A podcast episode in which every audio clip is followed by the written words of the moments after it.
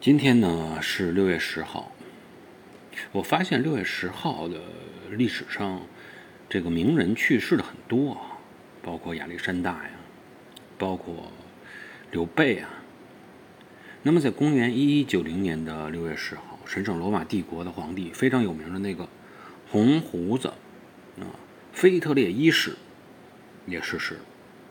关于他的历史啊，大家可以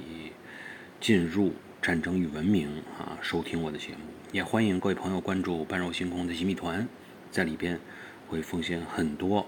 啊专享节目给各位朋友来收听。